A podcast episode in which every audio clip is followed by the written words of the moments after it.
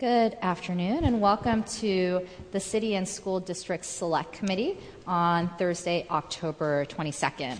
I want to recognize um, members that are here today. Uh, we have Commissioners Haney, uh, Walton. Um, Fewer uh, is here as well. Uh, she's just briefly stepped out. And I want to recognize um, Supervisor Norman Yee. Um, Supervisor David Campos will be joining us soon, shortly. I also want to recognize um, our clerk today, um, Derek Evans, as well as um, our staff at SFGov TV who make each of our meetings available online and transcribe our meetings, Jim Smith and Leo De Assis. Uh, Mr. Clerk, are there any announcements? Yes, thank you, Madam Chair.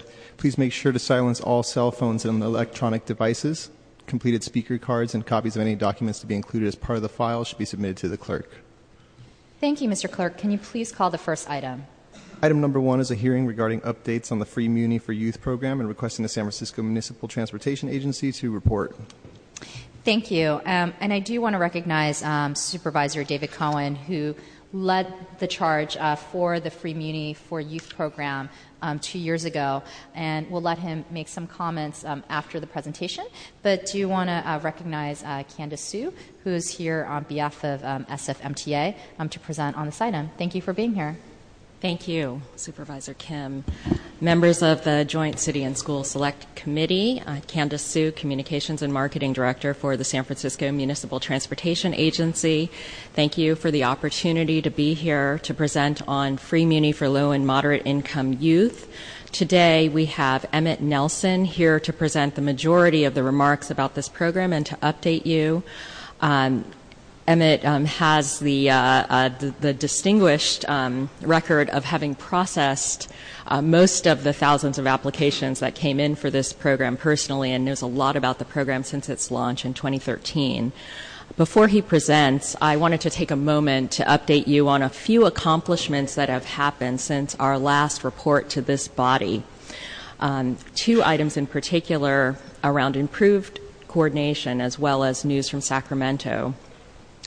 Um, and just acknowledging that the um, SFMTA and the school district had a lot of opportunities to come together and better coordinate our efforts, um, which were acknowledged at our last presentation. Um, we have since um, begun meeting on a monthly basis uh, with the school district in a committee that looks at the, the 20 or so intersections between SFUSD and SFMTA. And because of that, we've been able to better coordinate on a number of issues that are planning and operational. Things from Muni school trippers and the times that they stop and arrive at each school to crossing guards and where they're placed, how they're prioritized to safe routes to schools as well as parking and curb space. So in many thanks, um, due to, to the presentations at this committee, we've been able to look at that and start to coordinate more effectively. It's still a work in progress, of course, but I think we're on the right track. And many thanks to um, Nick Kastner um, and Anna Velastic, who's also at um, Public Health, the Department of Public Health, who are part of that coordination effort. On another note, we have some important news that came out of Sacramento on October 10th that we want to make sure this body is aware of. Uh, so on October 10th, Governor Brown signed into law SB 413, which is legislation that effectively decriminalizes youth fare evasion and allows transit operators like SFMTA to issue violations to minors using an administrative process rather than through the juvenile court system. This leg- legislation was a priority for SFMTA this year following the success of the Free Muni for Youth program. So, one of the goals, as you'll see, of the Free Muni for Youth program was to eliminate some of the stigma and fear of riding public transit and to create transit riders of the future. And it was important to us as an agency to tie in the decriminalization of youth fares to this program. The bill also um, defines noise violation as an infraction, and it also allows for, if we choose it to do so, um, to uh, to have an infraction for failing to yield priority seating to elderly and disabled passengers. I'll also note that um, the bill was carried by the California Transit Association. Um, it had support from the San Francisco Youth Commission, and we also were very fortunate to receive a letter of support from the school district for this bill, and we're very pleased that it passed. So I wanted to make sure you were updated on that. Um, and now I'd like to introduce Emmett Nelson, who'll come up and present on Free Muni for Youth. Thank you. Thank you, Ms. Sue. Thank you for being here.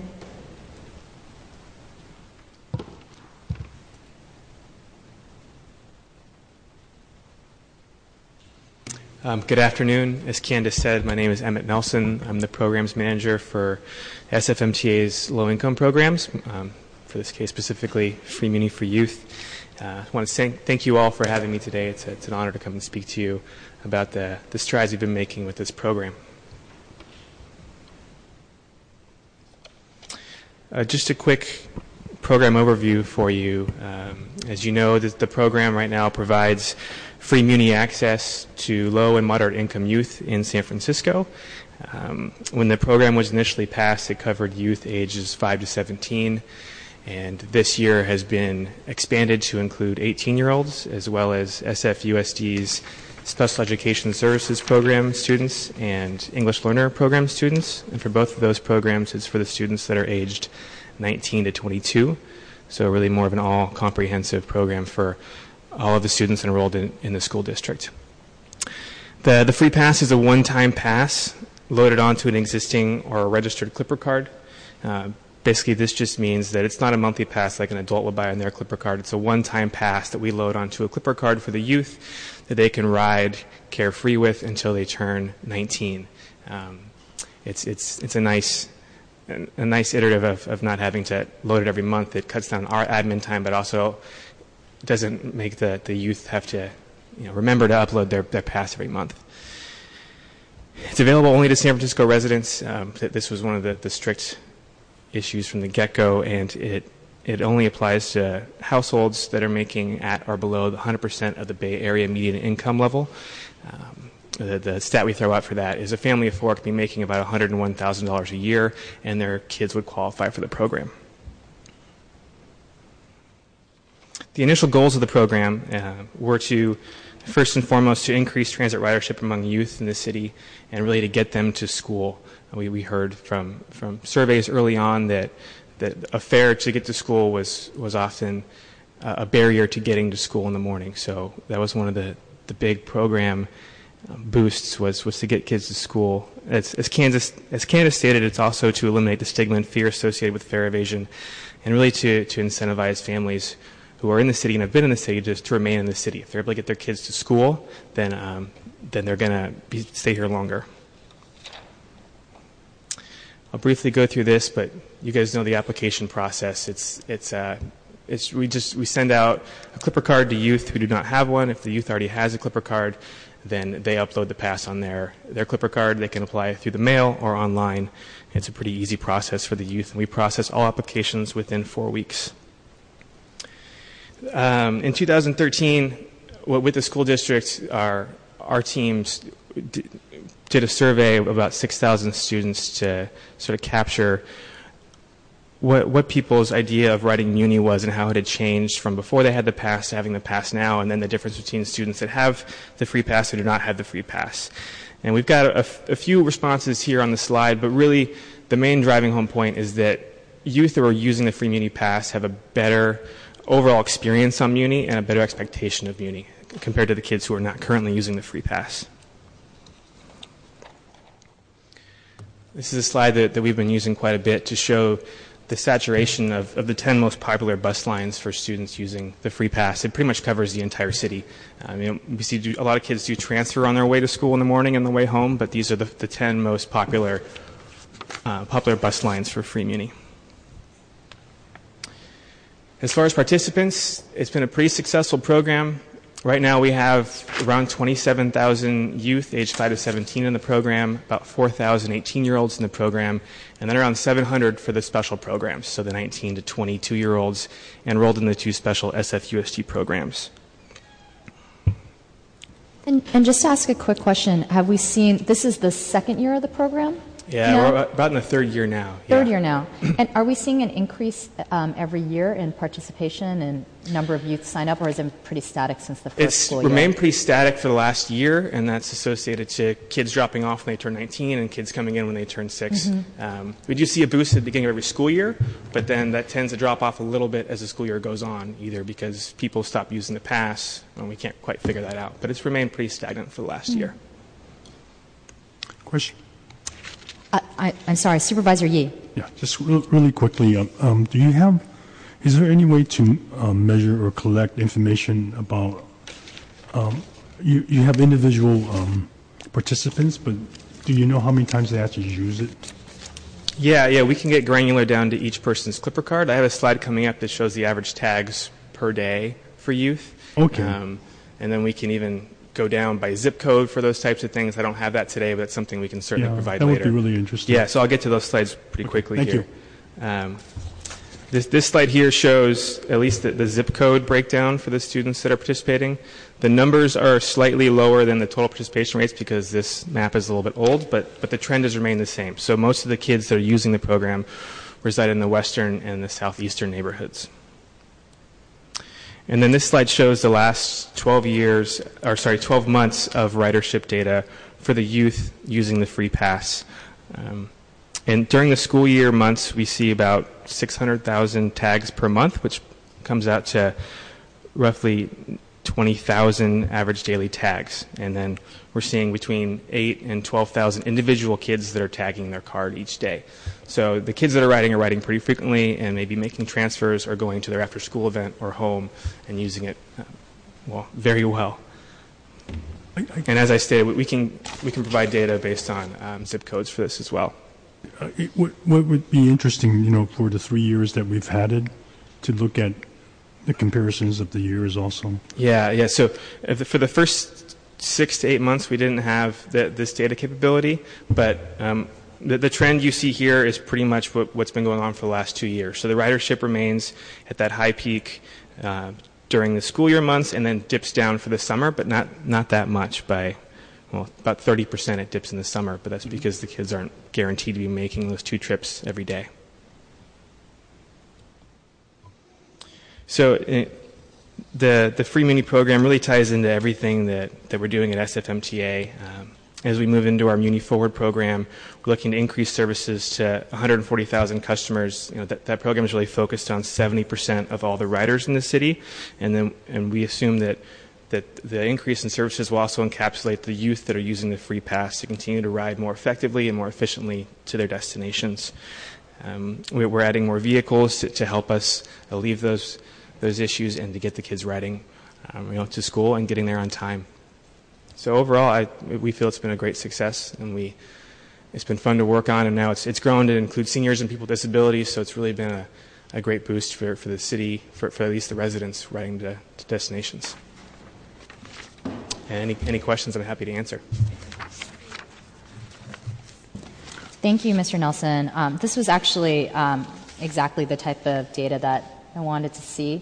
Um, it's really g- great to see the actual ridership, um, the surveys that were done with the youth, and to see such high numbers in terms of favorable experience um, on Muni and feeling like they're being treated re- with respect and feeling safe um, riding Muni. So I, I think that this is really good data, and also to see where, um, what lines the youth are riding on. And I assume that this is based on the tags of these Yeah, cards. Exactly. Yeah, we either have a GPS data point or at least a bus line data point for each tag. So you track just the um, free uh, free Muni for Youth Clipper cards, and you can tell where they're getting tagged and how often they're being used. Yeah, we can at least see where they're getting on. You know, we don't know what their destination is. right, has can't see where they're getting off. I, I think it's amazing that we can collect um, that type of fine grain level of data um, and, and see where the ridership is.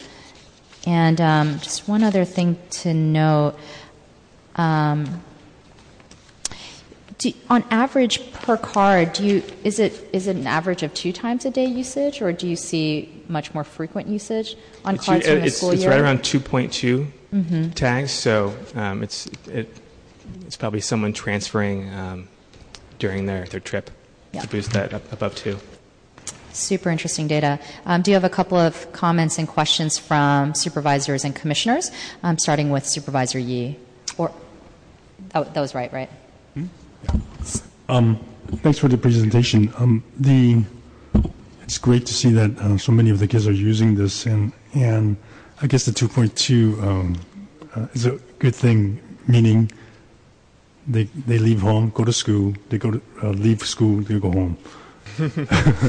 if I saw like four or five uh, tags every day, oh, I wonder where they're going. right. It, it seems like you've made improvements to the program, um, and I'm just wondering, going forward, are there um, other other improvements that you're anticipating that you would like to do or see, or uh, from the survey, are there any indications of how to improve it? Yeah, we're, continuing to work with community outreach groups to, to reach families that aren't potentially students in SFUSD or maybe missed the program. Right now, every new student in the school district receives an application in their new student packet, but that can often be lost on the way home. So we, we work with a lot of outreach groups to, to reach out to families to continue to drive home. You know, this program is available, it's here to help you, and this is a service you should be taking advantage of. And then I'm just curious, um, I, I, um, is it is the outreach effort uh, similar to public schools as it would be to private schools, or vice versa? Uh, we're a little more ingrained in, in the public schools. Uh, the saturation has been a little more difficult to get into the private schools, and that's where the community groups really really help out. Um, and then I, I do have a quick question for Ms. Sue. Um, maybe after everybody have a question, you know, finish with you.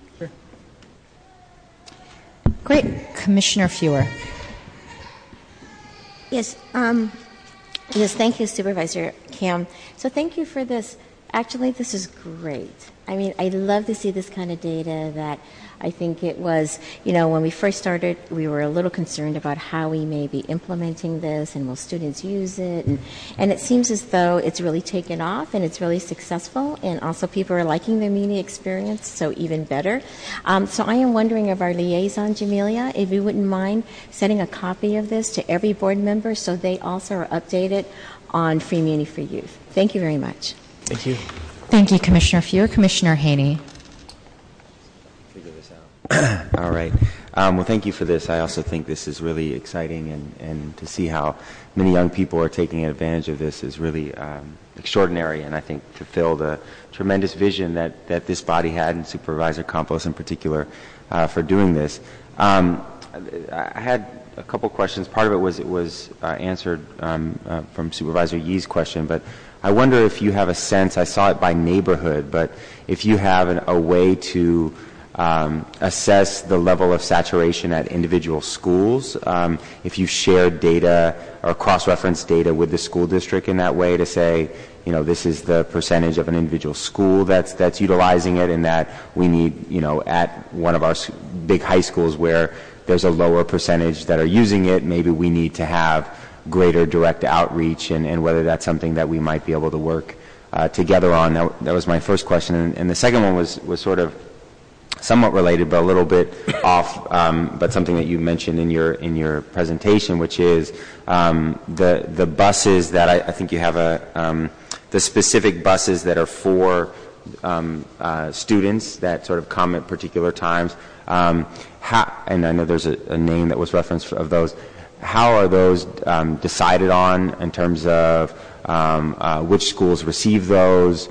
And, and sort of what sort of data do you rely on uh, to make a determination that you're going to uh, develop one of those more specific direct routes uh, f- for an individual school? Because I see them at some schools and not at others, and so I sort of uh, was wondering. And then last thing, just so you know, we introduced a resolution recently at the school district which will be working its way through the process around um, equitable and sustainable transportation. A lot of a focus on walking and biking, but also makes a number of references to uh, work around public transportation, extending safe routes to schools to all of our schools. So we hope to, to be able to work uh, closely and collaborate even more moving forward as a result of that policy. Yeah, most definitely. Um, to your second question about the, the buses hitting the schools that have, that are more congested during those times, I, I don't have that information on me right now, but I can get that to you. Uh, I assume it's, it's survey data that might be just boots on the ground and, and, seeing how crowded those buses are, and then the call to get more buses out there. But I can get more information for you on that. As far as the, the school data, Uh, schools were, were it was a self-reported part of the application, so we do have quite a bit of information on each of the app, um, of each of the writers, but not every participant reported the school they attend. So we do have about 60% of the participants and what school they go to and what grade they were in when they first applied, and we can, you know, make a conclusion on their date of birth as far as what grade they might be in now, and then well, we can certainly use that data to try to make some, um, you know, effort with the school district to see what, what the saturation is within each school. That's something we haven't done yet, but that's something we can do. And is that something you can share share with? The Yeah, that's, that's a pretty easy data point to get. I, I could share the number of students that, that are enrolled in each school. Thank you. Great, thank you. I, you know, I know at some point, um, I've heard this from some of the school board members that um, because of the general increase in congestion throughout the city, um, primarily with additional drivers um, on the street, that um, we're hearing that more and more students and families are not making it to school on time um, due to traffic. That's not an issue limited to Muni per se, but just you know a larger conversation piece. I think citywide on on what we can do in the morning kind of gridlock hours. Certainly not a discussion for today, but just something um, I want to note because it's something anecdotally that I've heard from school board members and principals. Yeah. Um, so at this time, oh, Back to Candace. okay. Just You- follow up. Okay, Supervisor Yee. Thank you, Chair Kim. I wasn't sure if you just didn't take your name off, so. I never want to take my name off. Okay, I will just call on you every single time. Commissioner Haney sort of asked a question about uh, timing of synchronizing of buses and so forth. And yeah, I would like to uh, get a report in, terms of an update of how we're doing with that. Um, there's, there are, there are lines that come pretty frequently and there are lines that don't come very frequently. So we got those are the ones I, I'd like to have some focus on to make sure that uh, it's synced up and, so uh, a student doesn't have to wait around for 25 minutes. Um, and for um, Ms. Sue, I mean, her comment about um, of one of, or maybe it was your comment, but uh, one of the the, the benefits of, of uh, this program, and um, it leads almost right into our next discussion, is that we're hoping it um, motivates families to continue to stay in San Francisco. And it's a big issue for uh, many of us on, on the Board of Supervisors to try to look at ways in which we could keep families and children in San Francisco. Because, uh, as you know, San Francisco has the lowest percentage of children population in any, any anywhere in, in, uh, in the United States. Um, I, think part of it is how do we improve transportation for uh, children? How do we uh, build housing for families and so forth? Um, so, thank you for pointing that out as a, as another thing I could say to families. But look, we have free Muni. Thank you. Supervisor Campos. I'll be very brief, and I apologize to my colleagues for being late. I was actually at an MTC meeting, uh, and uh, we're grateful that the MTC was also a, uh, a part of uh, making this uh, possible. And you know, I just think it's really exciting that after all these years and all the effort that went into it, and very uh, severe opposition from even members of this board of supervisors. Uh, you know, we managed to get this through. One thing that I that I would like to know more information about is what uh, Commissioner Haney was talking about, or what what was mentioned about people uh, being late, or uh, you know, students being late to school because of what's happening with with uh, congestion. Um, I hope that's something that is discussed as the uh, MTA uh, moves forward on the continuation of the uh, tech shuttle program, for instance. Uh, you know, one of the reasons that I think we should explore the possibility of modifying that pilot so that buses, these tech buses, actually come to specific hubs, perhaps in the outskirts of the city, uh, closer to BART or, or some transportation areas, uh, is to avoid uh, or minimize some of the implications on traffic. Um, and, and so I, I think that's something that I certainly would like to uh, to learn more about what the data shows in terms of uh, how kids are being impacted by traffic and you know uh, uh, tardiness to school being one one of those factors. And I don't know if the MTA, you know, what what data is being collected around that, and I know that you meet monthly with the school district, but having that information would be very helpful. Yeah, I'll look into it and we'll see if we can get something Thank back to you. And lastly, I just want to say, uh, you know, we have uh, Sheila Chung Hagen back in my office who uh, worked to make this ha- happen. So, uh, Sheila, this is uh, uh, look at what you started. Thank you. We did a big shout out to your office before you got here and acknowledged your leadership and work in ensuring that this was a reality for um, our families our youth. It's absolutely something that I'm proud that we invest in, um, that we provide free muni for our, our youth and our families to go to school and after school programs and also um, get to know the city. So at this time, I'm going to open up for public comment on this item. I have three speaker cards. Um, I have um, Alexandra von Bergman. Walter Paulson and Elizabeth James. And if you'd like to speak on this item, please just come and line up on uh, the right hand side of the chamber.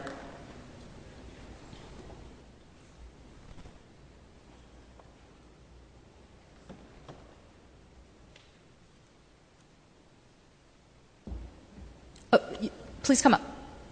No specific order. Alexandra. Uh, Just come closer to the mic. Yeah, thank you. Alexandra, yeah, and I go to SF State.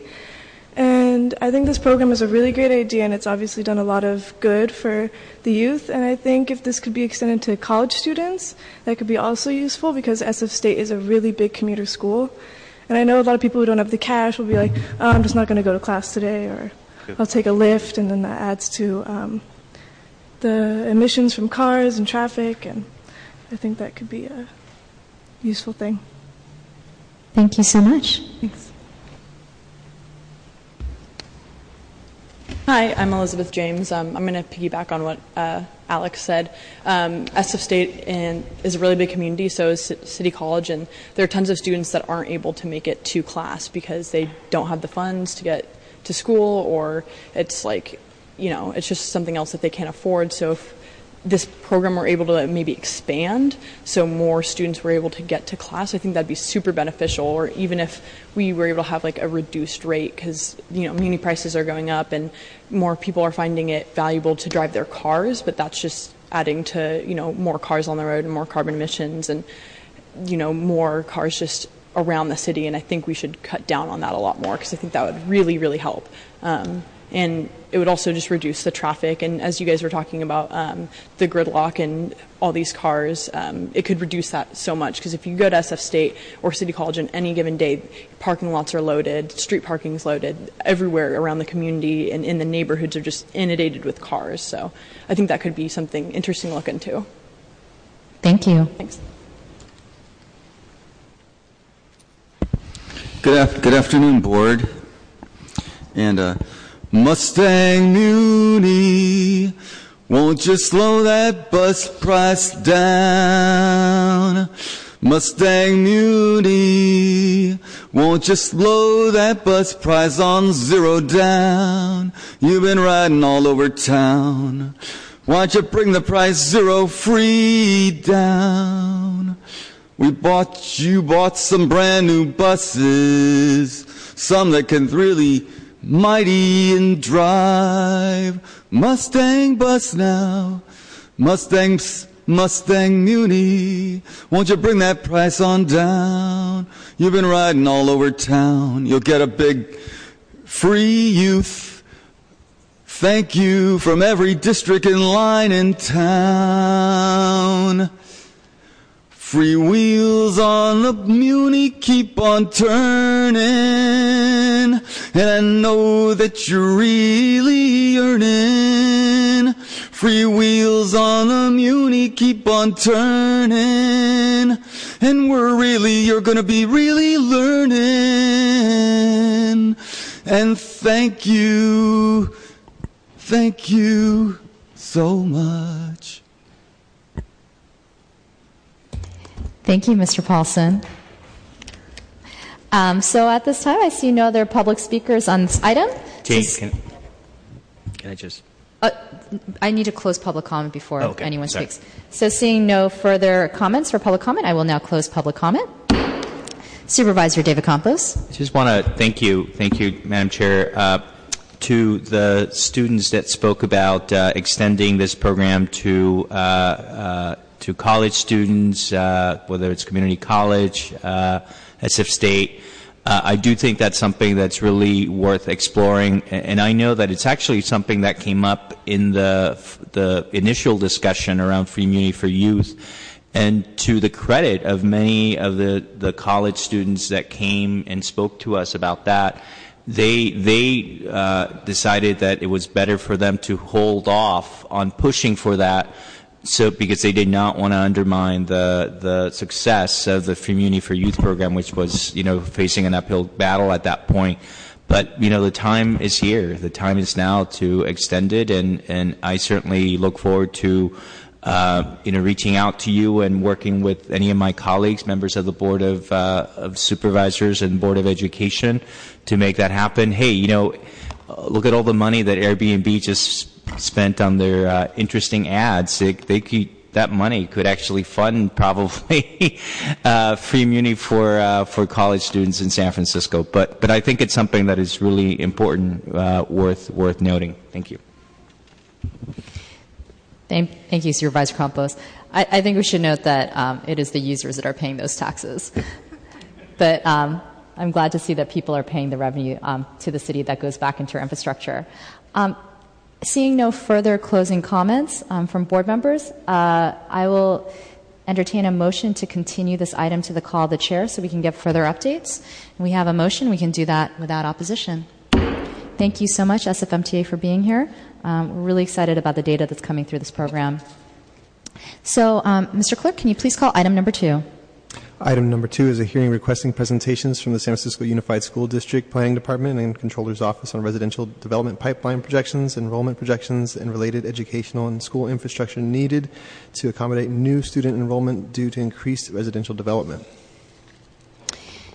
Thank you, Mr. Clerk. Um, this is an item that I actually had um, called last year um, after conversations with actually uh, Commissioner Fewer talking about how, with the increase in population growth, uh, the school district is also beginning to have conversations about what this might mean uh, for kindergarten enrollment in particular. Um, it's very exciting uh, to have, be having this conversation, uh, having served on the, super, uh, on the Board of Education with um, Supervisor Yee and also Supervisor Campos when he served as our general counsel. Um, you know, we sat through many heartbreaking meetings where we were closing schools um, because of a declining uh, student enrollment and cuts um, from the state budget. Um, and to now, 10 years later, have conversations about opening new schools um, because we have um, a growing interest in attending public schools. A, congratulations, school district, for growing on our enrollment, but B, because our population is uh, really rapidly growing here in San Francisco, in particular in the district that I represent, where um, our district population grew 25,000 residents between the 2000 and 2010 resident. Um, it's really uh, nice to actually be having a conversation about what it might mean to grow. And so I know that um, over the past year, along with Commissioner Mendoza, who also serves at the mayor's office. Um, for the first time ever, um, SFUSD has been sitting down with the San Francisco Planning Department um, so we can better coordinate on housing projection growth um, that the planning department approves on a weekly basis um, in their own commission, which is occurring today at this time, um, to also help um, the school district um, in growing and projecting um, their own student population. And so today's hearing is about these enrollment projections and the data that has been collected over the last couple of years, along with the meetings that have been convened between both the city and the school district. On an interest specific to the district that I represent, um, of course, is the conversation around uh, building a new elementary school. Uh, which is incredibly exciting in Mission Bay. Um, this was a commitment that was made by the city um, back in the late 1990s that was part of the Mission Bay, Bay redevelopment plan.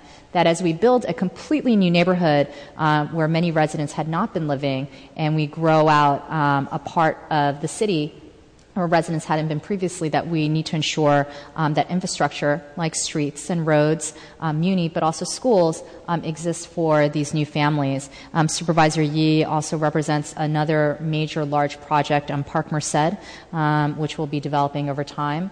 Um, and of course, we have another large project in Treasure Island and in the shipyards as well. Um, so I think this is a very timely conversation uh, to learn a little bit more of that about this work, but also to begin a conversation about a school that really has been long committed over 20 years. Was a discussion when I was on the school board um, to see what we can do to get this um, on track potentially. And so I know that we have Orla O'Keefe um, here from SFUSD, but before I open up to staff um, wanted to see if um, any members wanted to make opening comments. Supervisor Yee. I just want to thank uh, Supervisor Kim for bringing this um, particular matter to this committee. Um, there's going to be a lot of growth, and then I, in, and then you have a combination of population growth uh, with um, some work that's being done at the city level. I'm, I'm uh, pushing some serious discussion about how we create uh, family housing in, in our newer high rises, uh, which means that there's a possibility that the percentage of families that will stay in the city will be higher. And yeah, um, and when you look at, uh, as uh, Supervisor Kim mentioned, the the potential uh, um, growth in some of these developments that are more in is in particular in my neighborhood where uh, the growth will, definitely attract uh, more families than, other districts. Um, Park Merced's going up from 8,000 or so people to eventually when they build everything out will be 25,000 people living there, um, meaning it's almost like a, a little town, and I haven't heard of any discussion about where we're to put the kids in terms of uh, um, going to school. Uh, we're talking about other projects within within my own district in District Seven. Um, we're talking about Balboa Reservoir that could put another 500, 600, 700 units, uh, and it's going to be uh, heavily uh, concentrated on on family housing. So so this is the right time. I mean, we need to get ahead of the curve here, and I'm I'm glad we're finally talking about Mission Bay. I believe actually the Mission Bay um, discussion in, in setting aside the uh, the plot of land was done in the early '90s. Um, I was part of, of that discussion, and um, it's it's really interesting when you have a situation where something was so dis- uh, discussed so long ago that by the time I got to the school board. Um, and I mentioned it to um, the administration there at the time. Nobody even knew about this plot of land that Mission Bay uh, at Mission Bay that was available. So, sort of coming full circle, I'm glad we're going to be. Uh, I'm hoping the school district will take a very aggressive uh, uh stance in, in trying to make this happen. Thank you, Supervisor Yee. Commissioner Walton. Thank you, uh, Supervisor Kim. Um, again, much like you noted earlier, it is exciting to be on the Board of Education at a time where we are talking about opening schools and population expanding here in the city, um, and excited about the, responsibility that we have to make sure that there are quality schools for uh, the influx of new communities and neighborhoods that we have in the city.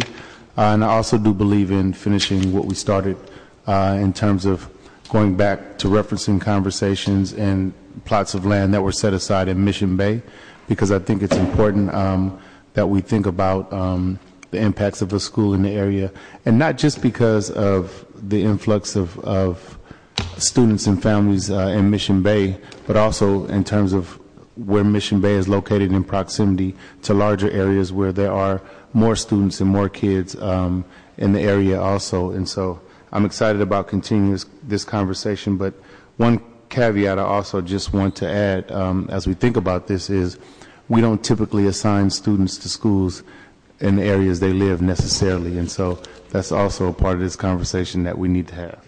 Thank you. Thank you. Commissioner Fewer? Yes, um, so thank you, Supervisor Kim. I think this is a very timely conversation to have.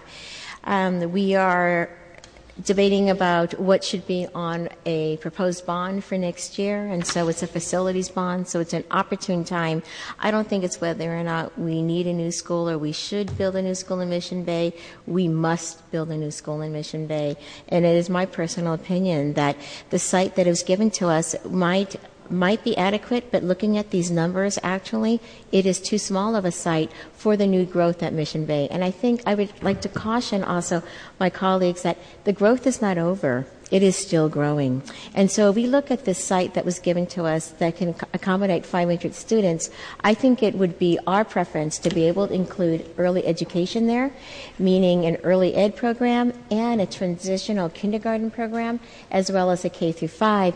And as you know, when we look at the population there at Mission Bay, I think that we will see a, um, a huge enrollment of younger children, meaning first grade and kindergarten students and possibly our early education um, students. And so it would, I would um, ask us to look at things creatively, that we are given this piece of land, of course, and it is all about land use here in San Francisco. But if there is a site that is larger, that could accommodate a larger school, as this, we, uh, we could also build up, but as you know, colleagues, all of our kindergarten, first grade, special education, and pre-K must be on the first floor. And so that sort of limits um, the population we can have there. So as we listen to this data, um, please keep in mind, I think that of the growth that is projected at Mission Bay, what we're looking at here, our yield um, simulation tells us maybe 922 students, but as I said, it is still growing. We are still building there, and there will be still a lot more building there. And so a larger site that could accommodate more students, I think, um, would be more beneficial to the district. But anyway, thank you um, Supervisor Kim for bringing this forward. It has been in discussion a long time, as Supervisor Yee has said. And so now that we're seeing these projections, and these are new projections also that the Board of Education received, and I think when we received them, we were quite shocked at the numbers because the building is happening so quickly, and it takes us five years to build a school. It would have been nice to be at the table, have been at the table earlier than now as we are playing catch up. And as you know, it takes us five years to build a school. And I'm sure that we have some um, three year olds that are anxiously waiting to attend our new school in Mission Bay. So I wish that we had started this earlier, but here we are.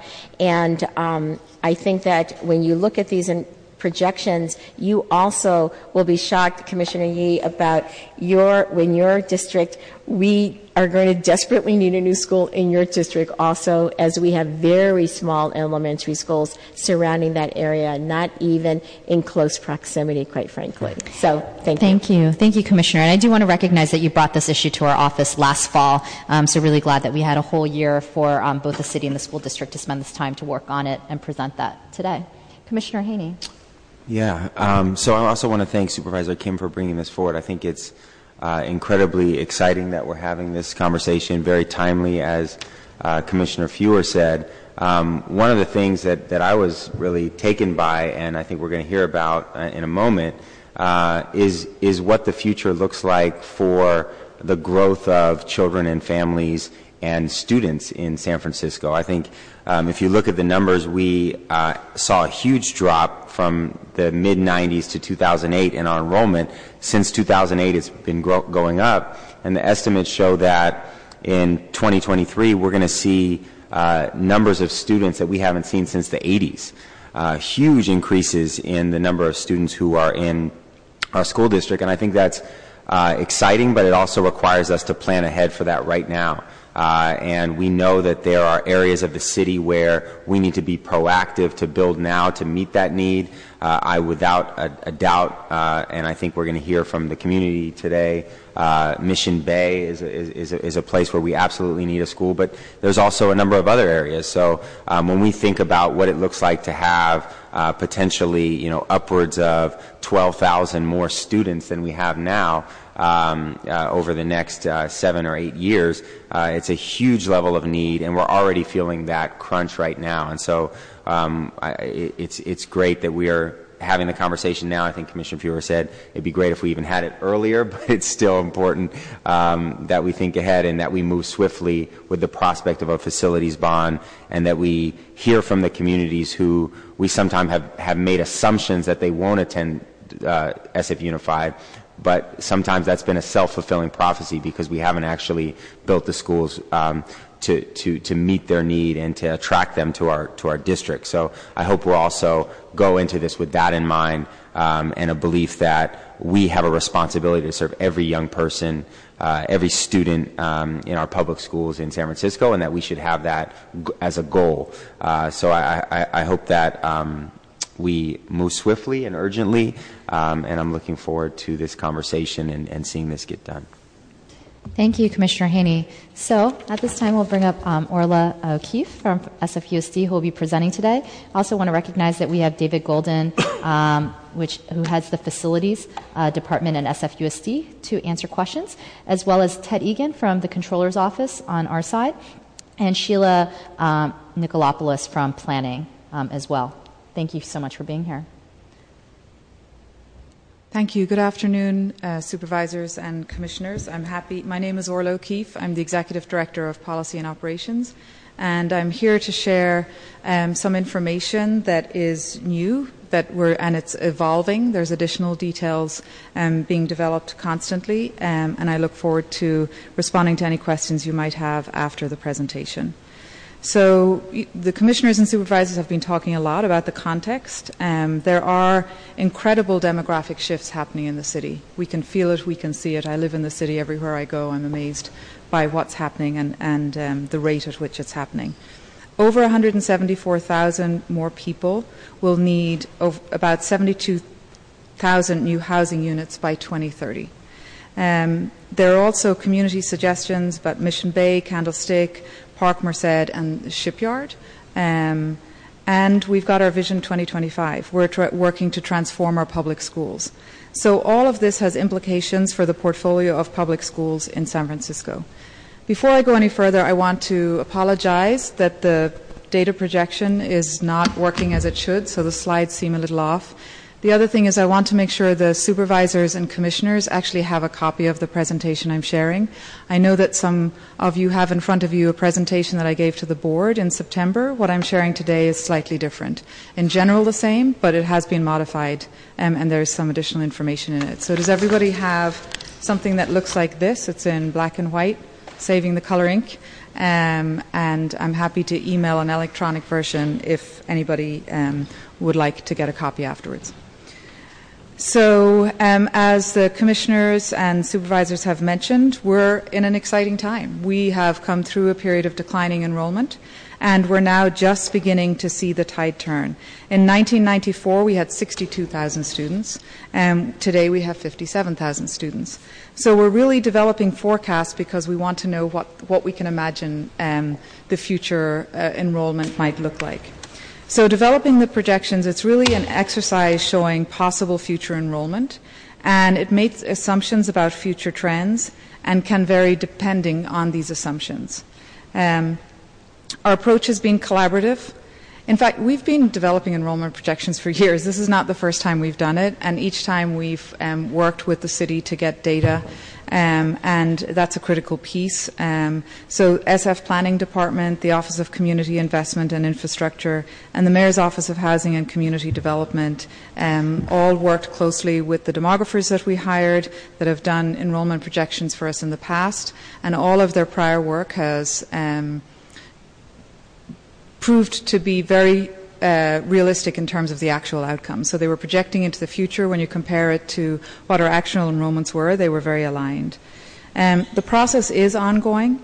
So, um, you know, there's enrollment from housing growth um, is, in the past was very close to the uh, forecasts.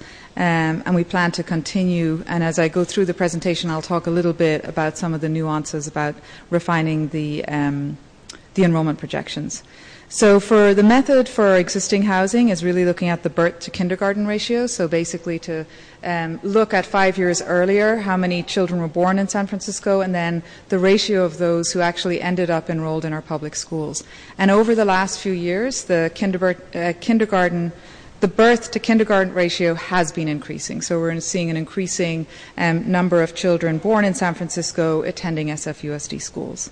Um, the grade pro- progressions looks at how many of the children who enter actually progress all the way through 12th grade. We have a lot of student movement, so students enter at different points throughout their um, career, PK 12 career and leave at different points. And so the enrollment projections look and see what's happened um, historically, and we use that to forecast in the future what the grade progressions might look like.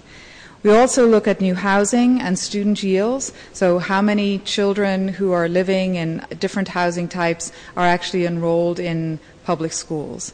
Um, and then to actually create the enrollment projections, we take the numbers that we've de- developed through looking at existing housing and new housing, housing, combine the two, and that's actually what gives us our enrollment projections moving forward. So some of our key findings are that, as the commissioners and supervisors have been talking about, is that enrollment will continue to grow. So the large cohorts that we're seeing in, ele- in elementary school will move into middle school and then into high school. So we're expecting the greatest growth to happen at the middle school over the coming years. So between now and 2023, we think about 600 more K5 students will come into the system. However, it's going to be over a thousand at the middle school level. And then for a couple of years in the near future, high school enrollment will remain stable, but then will, will grow by about a thousand students in, uh, by 2023. There's uncertainty about the magnitude of the growth. It depends on assumptions about student yield. So later in the slides, we're giving you a, a low yield and a high yield. Um, I just caution people not to get too caught up in the yields because there are some key messages in here that, regardless of which way we want to look at student yields, there's actions we need to start taking now based on the data. Um, Bayview, south of Market, and Treasure Island will be the three neighbourhoods that will experience the greatest amount of um, growth in the coming years.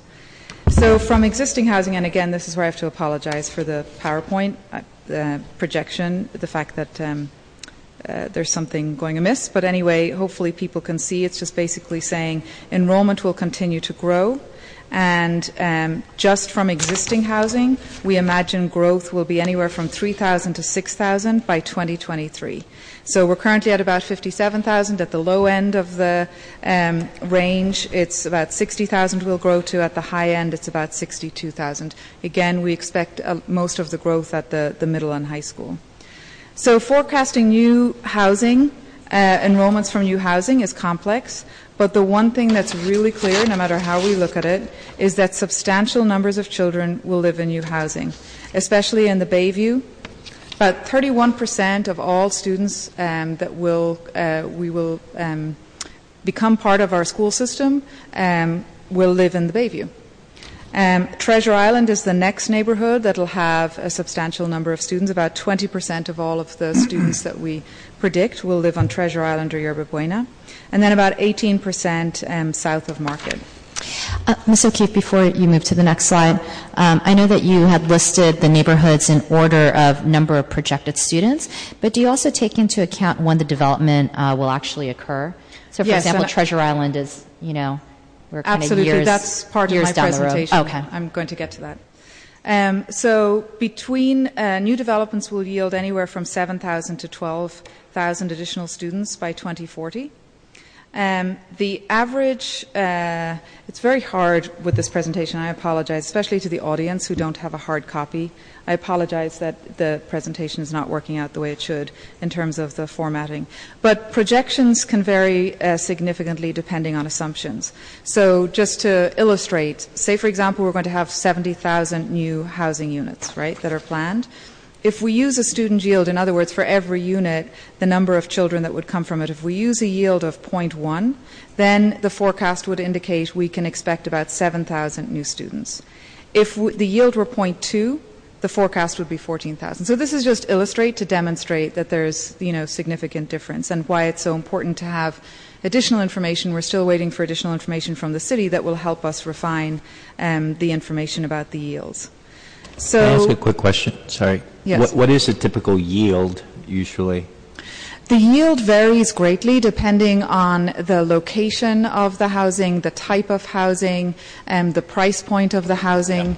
Um, the num- so, in, for example, the number of bedrooms, a tower versus single family, close to part. You know, depending on the style of housing, the type of housing, and the price point, it yields. The yields vary. Thank you. And we do have an extensive report that I'll get to you within the next couple of weeks, hopefully, um, that will actually break it down into a lot of detail. So you'll be able to see um, by neighbourhood and type of housing how the yields varied and then how we use that information. Um, this slide basically just shows for um, all of the units um, that are that are planned um, that are known to us, uh, and it also indicates like the total number of units and then affordable units, and then our projected number of students um, in low yield simulation versus a, an average yield simulation. So this is again where you see the range where I was saying earlier could be anywhere from 7,000 to 12,000. You can see here this is actually sorted um, by neighbor by development um, in descending order. And then this is to um, Supervisor Kim to your question. Like timing is really, really important. It's probably one of the most significant things to think about as we um, move into a planning phase around where we might need new schools and when we might need them. Um, and so as more information becomes available, we will be able to refine these. But the blue bar um, is based on a, a 0.2 yield in some of the market rate housing. So it's kind of the the um, higher end, and then the negligible yield, which is based on historical patterns, right? But we know that we can't just rely on historical patterns, which is why we've got two ranges here. That's what the red bar indicates. And then you'll see it's happening gradually over time. So these numbers are by 20, to 2040, but in a, a few slides from now, I'll be showing what it looks like we imagine by 2023 and how it varies in different neighborhoods. So when new u- units will be occupied really matters because the timing will inform our planning decisions because you know this is all new information to us and it could be that um, it's even greater than the numbers we're talking about here right but we have limited resources so if we think we have to build multiple schools we'll need to have a framework for making decisions about when these schools should be built um, and obviously the timing is key to that so for the major developments, Treasure Island, um, this is anywhere from 1,100 to 2,400 new students. Um, Hunters Point, anywhere from 886 to 1,500 new students. Candlestick Point, 937 to 1,600. Mission Bay, anywhere from 537 to 992. And Park Merced, 250 to 878. And this slide here um, breaks it down by neighborhood and then also shows the new developments, right? So we, and it, this is just sorted in alphabetical order by by neighborhood. So in the Bayview, there are a series of new developments um, that will yield anywhere from 2,000 to 3,700 students. And then the column on the far right shows you how many children already live in that part of the city. So there are over 6,000 children who are living in the Bayview, and the number who are living there once the housing has been fully built out will increase by anywhere from 2,000 to 3,700 students. Um, and then it, goes down further. So Mission Bay is part of South of Market. So if you look at South of Market, you can see that that is anywhere from 1,700 to 2,100 we're expecting in that neighbourhood um, if all the planned units um, are built out by 2040. And this might increase if there's more building that happens than anticipated. Again, sorry for the graphics, but this is a visual that just breaks down um, by each planning neighbourhood. The black bar shows the number of children who currently live in that neighbourhood. And as Commissioner Walton pointed out, we don't have a neighbourhood school assignment system, right? So it's a choice process. But you can still at least see here where the children are living. And the highest concentration of our students are living in the southeast. Um, and then it, it, shows the five areas where the largest growth is. And the reason there are two color bars for yield is showing on the low end and the high end um, what the, the, new stu- the number of new students that might be living in that area when the housing is done. So 2040 is a long way away, right? And this, this notion as um, of, of timing is really important as part of the framework for making decisions. So when we combine the existing and new housing, so we started by just looking at the existing housing, what it might yield, then spent some time looking at the new housing. When you put the two numbers together, we know that by, or we, the projections are that by 2023, we'll have anywhere between 7,000 and 12,000 new students. Um, and it varies again depending on the yields that we use.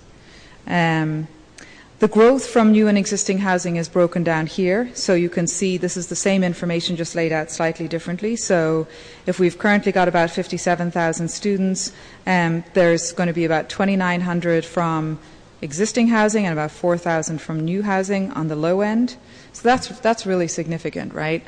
Um, so K-12 en- enrollment will grow to about 64,000 or 69,000 students by 2023. So again, the key findings, enrollment will continue to grow. The large elementary cohorts are going to move into middle and high. There's uncertainty about the magnitude of growth, but at least we have some really good information that can allow us to start making some decisions now about how to accommodate growing enrollment. And the Bayview, South of Market, and Treasure Island are the three neighbourhoods that are going to experience the greatest growth in terms of the number of children living in those areas. So as a next step, we're going to complete the detailed report that I mentioned earlier, and I'll make sure you get copies of it all.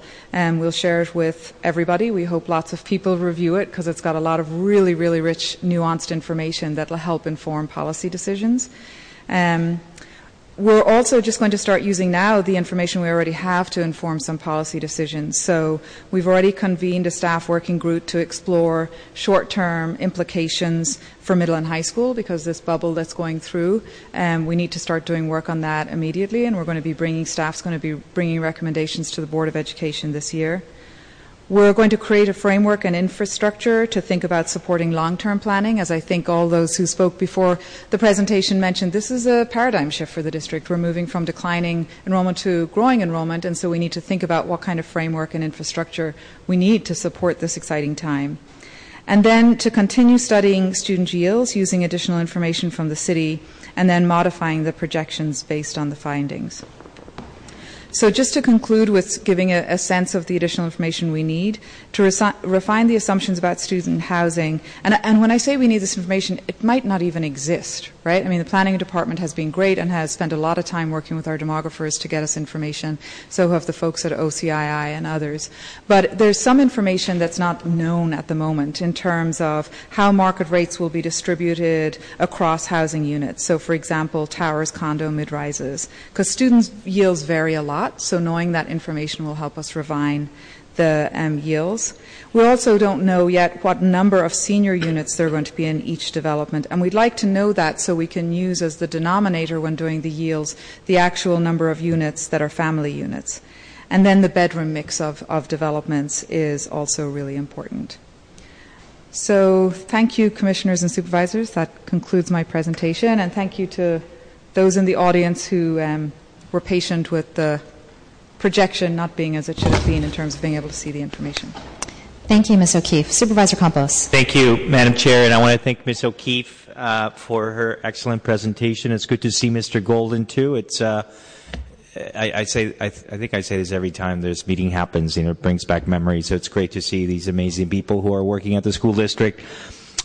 I just had one sort of uh, question, and it's probably a dumb question, but I, I, I'm wondering how how often and when does the city, uh, like planning, for instance, our planning department, when does it talk to the school district? The, let's say that you know we have uh, a number of projects that perhaps are pending before the planning department. Uh, is there someone at planning who says, uh, you know, picks up the phone and says, Miss O'Keefe or Mr. Golden, you know, just so you know, we have uh, X, Y, Z applications, and you have a certain number of units of housing that may be coming down the pike. Uh, you should be aware of that. Does that happen? So I'm probably not the best person to answer that question. The the planning department might be, but if I know that um, it's a really important question, and it's something Commissioner Mendoza and Commissioner Fewer last year convened a very large working group that met a few times. And I think um, we were lucky with the demographers. Um, they spent a lot of time working to get information from um, the, the, city to help develop the projections. But I think part of what we're working to do when I said we need to establish a framework and infrastructure is exactly to start to flesh out what that might look like in a more systemic, ongoing way so that we can, um, that the question of the need for schools can be central to any decision um, related to new housing. Commissioner Fewer. Um, yes, thank you, Supervisor Kim, and, and, thank you, Ms. O'Keefe, for this. It was very informative. I also um, just want to respond to Supervisor Campos' office. No, in fact, I think that um, it was. We started to question it when um, the 16th and Mission development was going to happen right next to Marshall Elementary School, which is a very small elementary school. And I asked for the developments that were in the pipeline but also had been built around 16th and Mission. And then we saw, I began to see that we were going to lack actual school space with all these developments. And then it started the conversation about what's happening. As I drove throughout the city, I noticed that there was great development happening south of Market. I knew we didn't have any schools really in the south of Market except Bessie Carmichael, which is very small. Then when I went down to um, Mission Bay, then I got really alarmed because I said, wow, there's so much development going on. And these are areas I need to remind the um, listening public that these are areas where we had no schools. Mm-hmm. So we were talking Dogpatch area, which before it was empty. You know, much of it was warehouses and industrial. And so now we are building homes there. And so henceforth we have no schools there. And so I think that we, um, we, if we had been involved, I think, in earlier conversations with the planning department when they are approving these um, projects, I think that we would have been able to say, wait a minute, that how are we planning for the infrastructure to support the new residents of San Francisco? And part of it is offering them a free public education, which is required by law. And for example, out in Park Merced, if we had been involved in those conversations, I think we would have said, um, developers, we need a site for school there, and also, quite frankly, a early education site there, as I think Supervisor Yee has always been supportive of early education, that's his background, would have agreed that we need to set aside a, a piece of property that can also be a preschool site as well as a K through 5 site. Not to even mention our middle schools that are impacted. I think you heard from Ms. O'Keefe today. So the answer to your question is no. Actually, we were not informed.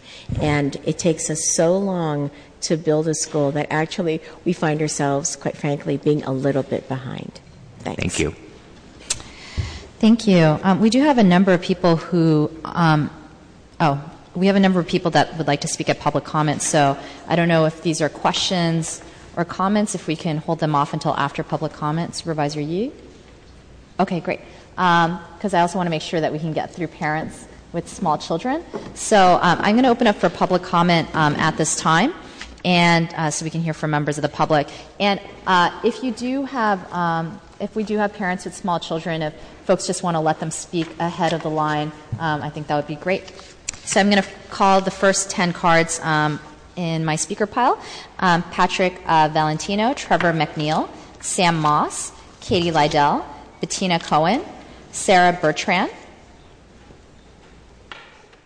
Alice Rogers, Gail Seagraves, Craig uh, Liberatori, and Emily Critchfield. Um, even if I didn't call your name, if you want to come up to the head of the line, um, you're more than welcome to. And I just have to say, um, it is amazing uh, to have so many young kids here sit for over an hour and not. a tremendous feat um, to the parents that are here. Thank you. Hi, uh, my name is Trevor McNeil. Mr. Valentino graciously yielded his time. Um, I'm very much in support of a school in Mission Bay. and I'm also very much in support of this conversation when it comes to planning for the future. Um, the enrollment fair on uh, Saturday is filled with parents who didn't just move here. They've been here for a while. And I think keeping track of demographics is going to help us have less trailers on school yards. It's going to help us plan for Park Merced's success. It's going to plan. It's going to help keep families in the city. And where there's new housing, that's where the new families are going. And so, across the city, I don't actually live in Mission Bay, but I know a lot of people who do. And I think the long-term planning is really important. As a former substitute in this district, who's been, who's taught in almost every school in the district, when you see a trailer on a playground what does that mean? That means that there were so many kids at the school that were taking away their playground space. Um, we need to plan for the future. We need to really uh, focus on young families, and I'm in very much favor of uh, school in Mission Bay. I'm very much in favor of supporting further types of development in, Park Merced. And uh, you know, when we're talking about development in this city, things get dicey, but why not just come up with a metric? Number of houses, number of two family, uh, two bedroom houses built equals X number of dollars put into a fund so that we can start getting land to build that new school that we're going to need eventually. We should always be building in the district. So thank you very much in anticipation of your support. It sounds like we're going in the right direction. Thank you. Thank you. Thank you for being here. And perfect timing. Hello, my name is Craig Liberatore. This is Julie and Augusto Liberatore. Um, thank you for having this commission meeting. Um, I'm very much in favor and support of a new school in Mission Bay. Um, as a resident there for 19 years, um, Augusto will be a third generation uh, living where I live right now, where we live right now. Um, we've seen the area rapidly grow. Um, it's become an actual big community at the moment. you know, 17, 15, 17,000 new residents coming to the area. Um, even if a school was built and Augusto wasn't able to go there because of the uh, ways that the school districts work here in San Francisco, um, it would still bring a huge um, community sense to the neighborhood that we've built there. Uh, we have parks, we have new high rises.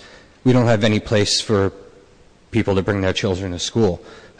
Schools just make more of a well rounded community, uh, and it's really, really needed in this area. Um, living living there is a great thing, and I know that people would um, send their kids to public school if they were if it was definitely available to them with the way prices are nowadays uh, for buying houses in the area. Um, saving money and using your tax dollars to actually let your kid go to public school uh, would be a huge help. Um, so yes, I'm just here to give my support and say that I'm here and going to uh, help organize, fight, and see if this can get on a school bond in the next upcoming year for everybody. Thank you. Thank you. Uh, good afternoon. Uh, my name is Pat Valentino, and I am uh, here on behalf of the South Beach District 6 Democratic Club. We're advocating for this school. I'm also here on behalf of the South Beach Mission Bay Business Association as the president. We are also supporting the school coming to Mission Bay. Um, as you can see from the folks behind me and those that have already spoke, we're getting organized. Uh, we're fairly well organized at this early stage, and we're going to see this through completion. So we are asking you to uh, build the school in Mission Bay and put this on the 2016 school bond to get it done. I think, uh, as the last couple just stated, we're seeing a lot of couples uh, with kids um, in Mission Bay, in the South Beach Mission Bay area, and throughout uh, our growing area. Uh, the center of gravity seems to be moving uh, to our area with all the changes. Um, we know that the San Francisco Giants, uh, with their Proposition D, may put up another 1,500 housing units with a significant amount of affordable housing units geared towards families. Uh, the neighborhood, I, was surprised when I moved there how many kids are around and how it's becoming very geared towards families. And so, notwithstanding the fact of how the uh, selection process works, uh, as the prior couple just stated, the infrastructure of having a school in the community can really be a game changer. And we're really excited to get this done and see families stay here. I always remember the stat we have. I love dogs. We have more dogs than kids in San Francisco. I think uh, some of those dogs would love to have more kids in San Francisco. I know we have a lot of good support for this, so I hope uh, this committee can uh, help push the ball further. Uh, thanks so much. Thank you, Mr. Valentino. Good afternoon. My name is Katie Liddell, and I'm the president of the South Beach Rincon Mission Bay Neighborhood Association, and I am speaking on behalf of the association as well as for myself. So we are definitely strongly advocating for a school in Mission Bay. And I'll get right to the facts. Mission Bay has exploded. Uh, the population over there is unbelievable. The parents with the young kids. The Mission Bay Library has to literally turn people away from story times because they can't fit them all in. Uh, these sidewalks are filled with strollers. The, the whole neighborhood is just absolutely booming. Uh, but these families are going to move away if they don't see a, future school in Mission Bay. They would like a public school in their own neighborhood so that they don't need to consider private schools. We know that there are other sites being considered, but Mission Bay needs to be number one because of the current existing population and because that population is expected to balloon to over 15,000 in 2017. Our part of the city is still being built out. There's an abundance of both affordable and market rate housing planned, and yet we have no school. Land has been designated to the San Francisco Unified School District for this site. The kids are there. Please include the Mission Bay School in the 2016 school bond and make Mission Bay the first school that you build next in San Francisco. Thank you. Thank you, Ms. Lydell. Good afternoon, Supervisors Kim, Yee, and Campos, and Commissioners Fewer, Haney, and Walton. My name is Bettina Cohen. I'm a member of the South Beach uh, Mission, yeah, South Beach Rincon Hill Mission Bay Neighborhood Association, and along with Patrick, I'm representing the South Beach District 6 Democratic Club. I moved into a large multiple unit building in Mission Bay in January 2011, and Mission Bay was already a rapidly growing neighborhood which included families with young children and has as has been noted by Commissioner Fewer, it is still rapidly growing.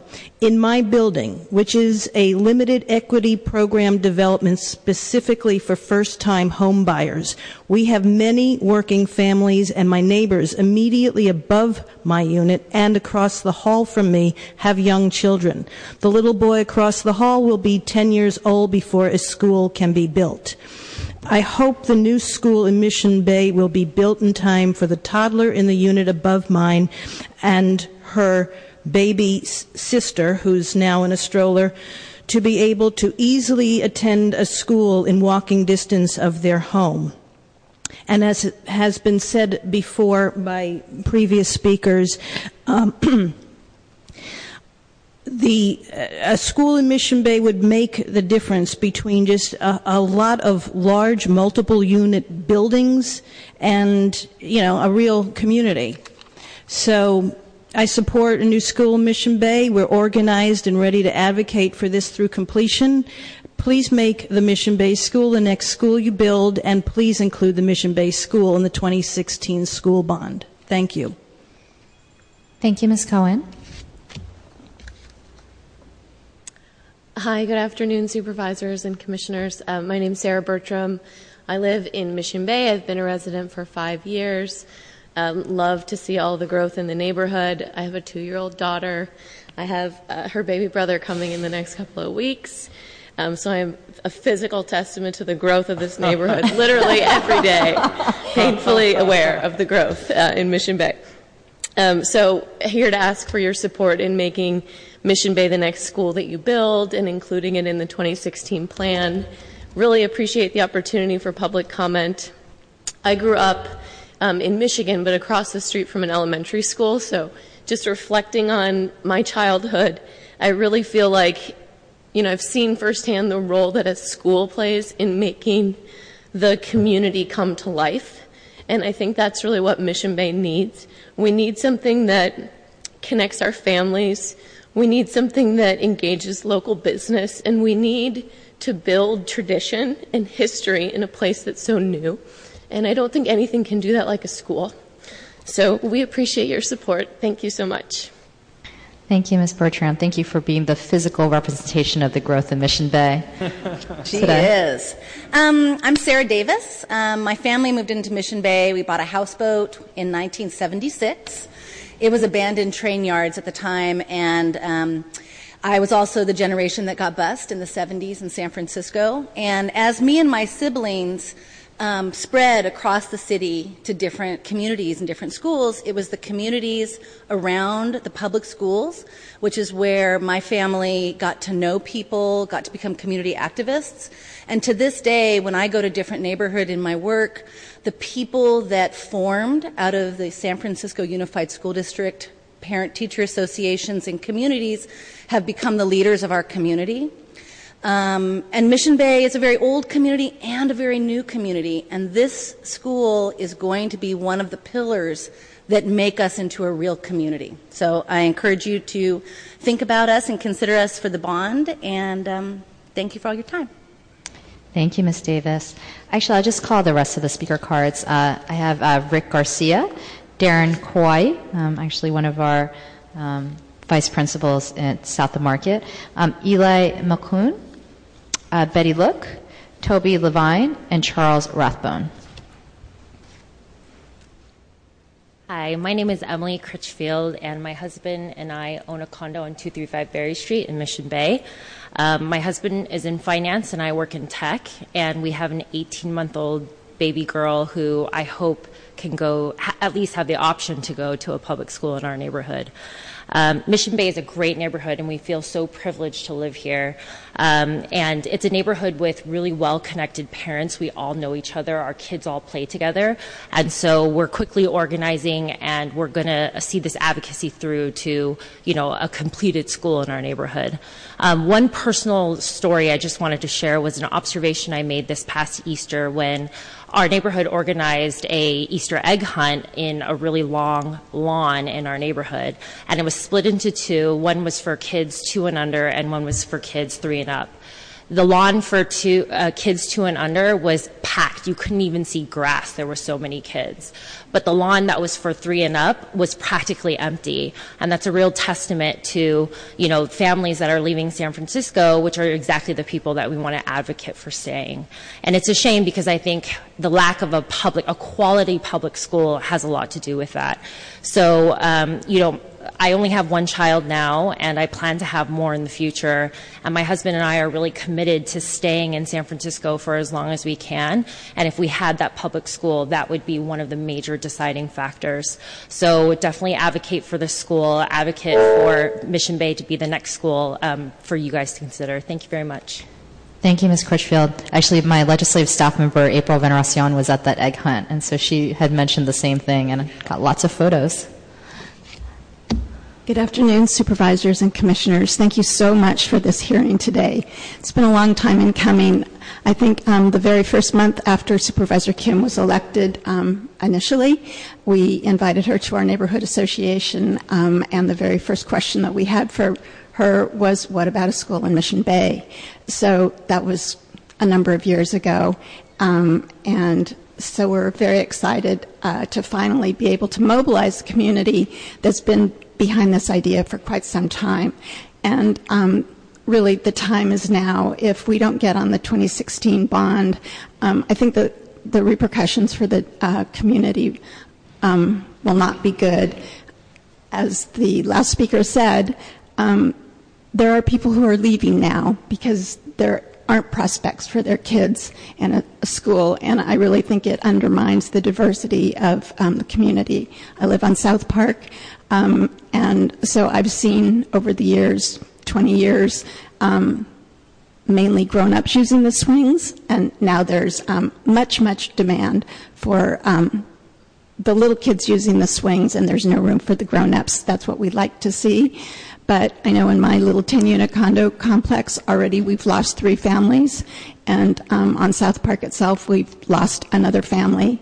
Um, families can't wait. So please, um, go forward. Thank you. Oh, and I have a letter that I'd like to leave for you from a family who couldn't be here today. Thank you, Ms. Rogers. Good, afternoon. Uh, I just want to thank you for giving me the opportunity to speak on behalf of this school. Uh, my name is Sam Moss. I'm the executive director at Mission Housing Development Corporation. And, uh, you know, we've been building and, running affordable housing developments for 44 years throughout San Francisco. And in 2002, we completed the Rich Sorro Commons, which has about 100 multifamily units in Mission Bay. And though we were the first development, we're now just one of many affordable housing developments now and to come. And I just I can't think of a better time to make sure that the school makes it on to the 2016 bond. And uh, you know, on behalf of myself and Mission Housing, we, we really want to stress that we support it. Um, and one one last thing, I, I do believe that you know in real estate a development, how expensive it is and how daunting the project can be, can make people say that, you know, it's too hard. And, you know, and in just that regard, if you hear that someone says, well, maybe people won't, you know, want a public school, I just, I can't imagine of a worse reason to not keep trying to build as many high quality public schools as we can throughout San Francisco. And Mission Bay is definitely ripe for one. So please uh, do what you can. Thank you. Thank you, Mr. Moss, and we'd love to get your families involved in the effort. Thank you. Good afternoon, uh, uh members. My name is Charles Rathbone. I'm a uh, resident of Mission Bay, and I can uh, attest, as many of the other speakers have, that the uh, population of uh, young people is growing tremendously in Mission Bay. I know that uh, many of my neighbors have uh, young children. Uh, they are really good people. They are the kind of people that I'm very proud to have as, as neighbors. I hate to see them move away for lack of a school. I believe that in the the uh, enrollment projections that uh, you saw a little earlier, that there's uh, evidence that Mission Bay is the place to have that school. for instance, on page 23 of the presentation, the K to 12 uh, growth uh, from new housing, just from new housing, is expected to be as much as 6,300 uh, children by 2023. M- much of that new housing is going up in Mission Bay now as we speak. And I don't believe that even includes the uh, very large Mission Rock project. So uh, I think that uh, Mission Bay is, is ripe uh, for uh, a school. Uh, also uh, observed that uh, Mission Bay has some fabulously wealthy neighbors, uh, not the least of whom are the San Francisco Giants.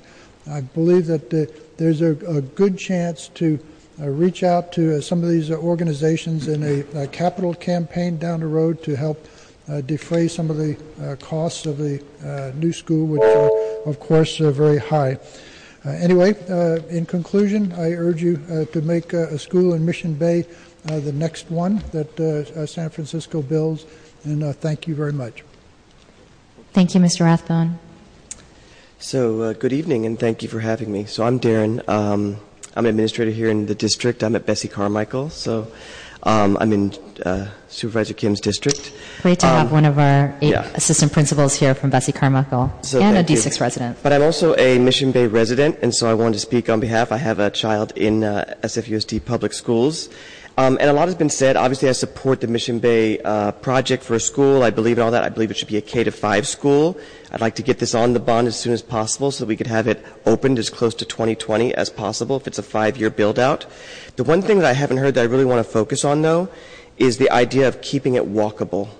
I'm in a neighborhood where parking is an issue, and we've tried to do these parking friendly bike friendly neighborhoods. And if there could be a school in the flat part of San Francisco where kids could walk to school or ride their bikes, that would be a tremendous thing. We have schools that are relatively close. Bessie Carmichael's not that far. But with the traffic on 7th and all the dangers and Harrison and all the busy streets there and the freeway on and off ramps, having a school that's walkable in our neighborhood would be key. Daniel Webster and Starr King are far up the hill in Potrero Hill. So having a school that's walkable, that's a neighborhood centerpiece right there would really be a strong case for us. Uh, thank you. I hope that we have that. Oh, one more thing I forgot to mention. The Bayview schools and the projections are also the one area that's under-enrolled. So although there are not that many schools, and there's no schools in Dogpatch, and obviously we're talking about Mission Bay, Bayview actually has several schools that are under-enrolled, and so there is possibilities of space there, and there's other possibilities. But in the southeast part of San Francisco, where it would be all the way over to Mission Bay, we need a school there. Thank you so much for having me. Thank you, Mr. Coy, and also thank you for your leadership at Bessie Carmichael. Very appreciated. Hi, good afternoon. My name is Betty Luke, and I'm a resident of Mission Bay. Um, both my husband and I also work in high tech, and we have an 11 month old daughter. And I wanted to add a little more per- personal perspective to, you know, how important it is to have a school in Mission Bay. And, you know, one of the really good proof points of that is the library story time. Um, and You know, I have a alarm on my phone um, that rings every Friday because if I'm late even by two minutes, the registration is completely full. Um, and there is a wait list, you know, of people waiting to get in if people don't show up every week at the library. Um, that just goes to show how important it really is to start building out infrastructure to serve the kids that are in the neighborhood. Um, I grew up in, you know, in public school. I believe that children should be able to walk to school. Um, so I would really like to have that for my daughter as well. Um, we own a market rate unit in the neighborhood, and if there was a neighborhood school, that's where we would choose to send our daughter. So um, please make the mission Bay school number one priority. Um, get that on the bond and make it a priority for that school to serve the neighborhood children. Thank you very much. Thank you, Ms. Luck. Good afternoon, commissioners and supervisors. Just want to thank y'all for giving me the opportunity to speak. I'm a resident of uh, Supervisor Kim's district, but I'm also a law student who's dedicated his career to educational policy. My mother herself is a teacher, and I'm a product of the California public school system. I just want to say that in order, we may not be certain about the growth that's going to go on in this area, but one thing we can be certain about is that schools play an instrumental role in the development of youth. And I think it's important that we re- reaffirm our commitment to educating these youth and ensuring that they have these school systems because had it not been for the schools in California, I would not be in the situation I am today. I just hope we can commit ourselves to getting this done. So thank you. Thank you, Ms. Raccoon. Good afternoon, Board and Commissioners. Uh, my name is Rick Garcia, and I'm a resident of Mission Bay. Uh, I live at 255 Berry Street, and I am in support of a school in Mission Bay. Um, my wife and I moved there uh, nearly 10 years ago, and we've seen that neighborhood transform from a bunch of empty lots to a vibrant and um, sprawling neighborhood the one thing that's missing and that's really needed is a public school. And we hope that you'll be able to push that uh, public school on the agenda. A couple of things with Mission Bay is that um, it's an established neighborhood. There's, I think, uh, some of the numbers are 15 to 17,000 people who already live there. Schools are needed now. Um, we have a lot that's already uh, in place. Let's build that school there. So, um, again, please uh, make the Mission Bay School uh, the next school that you build in San Francisco. And also, please include Mission Bay School in the 2016 uh, school bond. Thank you. Thank you, Mr. Garcia. Good afternoon, commissioners and board members. My name is Toby Levine, and I'm a resident of Mission Bay. Actually, the, the same building as Mr. Garcia. So, uh, I'm very pleased about a couple of things that are being done here today. One is the fact that you are really thinking about using demographics and the need for building new schools, and you're trying to plan that future. That is extremely important because this city is changing, and the um, the weight is moving in, in different directions. We find in Mission Bay that we are really packed with kids it's something that just seemed to have happened overnight. It used to be that we were birds, sea lions, and dogs. The sea lions have gone away. We still have some birds, but we now have lots and lots of children. And I think when you're planning this school, and I hope that it will go forward, I'm very appreciative of what you're doing now, that when you do the planning for Mission Bay, that you look at all the other possibilities that we have we have that beautiful library. There's a new park that's going to open up for children very soon. We have uh, different um, uh, possibilities in terms of creating uh, a school that becomes the center for the neighborhood. Uh, this is so important to us and to our survival. So I, I hope that you'll give us the best consideration you can. Thank you. Thank you, Ms. Levine. Good afternoon. My name is Jamie Whitaker, and I live in the Rincon Hill neighborhood. And just want to also voice my support for a uh, elementary school in Mission Bay, um, and also with, with what was announced yesterday about affordable housing, the need for affordable housing for teachers uh, to attract new teachers to the area. Um, maybe there's a possibility, since Mission Bay is accustomed to buildings greater than 40 feet tall, uh, to build housing uh, that could be subsidized apartments for teachers on top of a school in, in Mission Bay. Uh, so maybe a, a, an additional reason for the city at large to support building a school in Mission is to provide some affordable housing for school teachers. Um, you know, District 6 is certainly the epicenter of the new construction, uh, has been for quite some time. When you look at One Rincon Hill, the first tower that was built against the Bay Bridge, you might think, oh, there's uh, probably no kids there. Uh, last time I checked, there's about 80 children that live in that one uh, high rise tower. The Infinity uh, has about 100 children last time I checked, and this is two years ago. Uh, the affordable housing that's going to be built in Trans Bay, the redevelopment project area, it's going to be a thousand units at least. Uh, South of Market in general has a lot of affordable housing because of rules about where off-site housing can be built. Uh, 10th and Mission, I think, is a building 100 some odd units, uh, which is basically the affordable housing built by Lumina at, uh, Folsom and Main. Um, with all this affordable housing, while there's a lot of private schools that are that see the opportunity. Uh, Alt, that's, Alt School just opened up a new school building at Fourth and Folsom this year. Uh, I, I think there's a lot of folks that don't have $19,000 per child to send their kids to private schools, especially the folks living in affordable housing. So please do support the 2016 school bond having money for the school in Mission Bay. Thank you. Thank you, Mr. Whitaker. Um, is there any other public comment on this item? Seeing none, public comment is closed. Oh.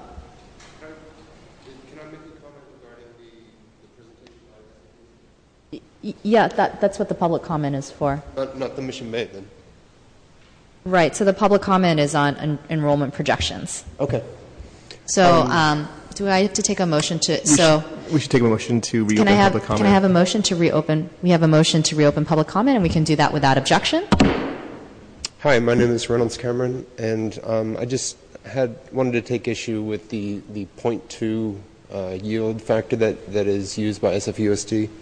Um, my family came here uh, from from Norway, and we've uh, moved to Potrero Hill because of the Mandarin immersion program. Um, we're currently renting a one-bedroom apartment. We've got two kids, and so by yield, uh, I, I don't think that works into the, the factors you're using. We're looking to buy a house, but you know it's pretty expensive here. So I don't know what we're going to do as our kids get older, but um, probably going to be somewhere in Bayview or Visitation Valley, maybe Mission Bay if a school gets built there. But we'd like our kids to go to a local school.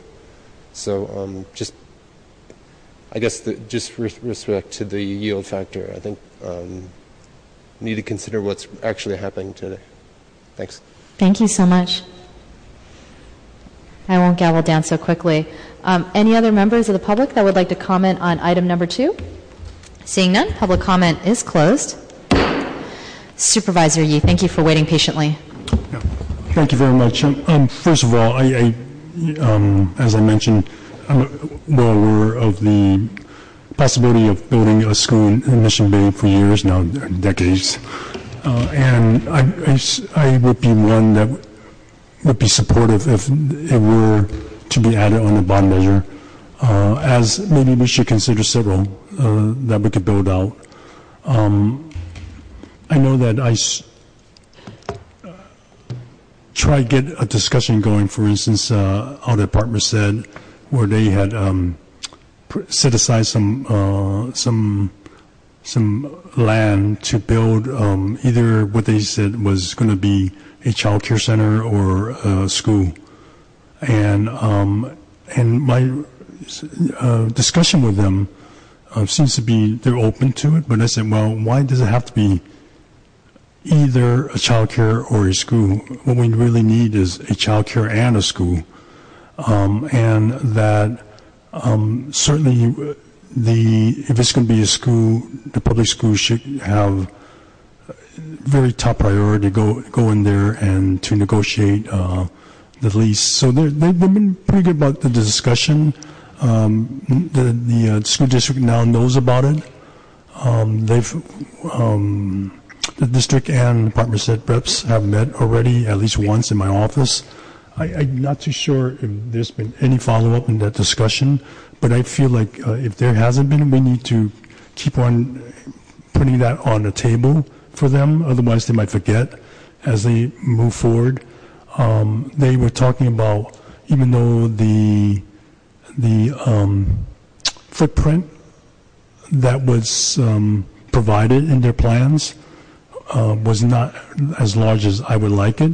They were open to the discussion of expanding their footprint.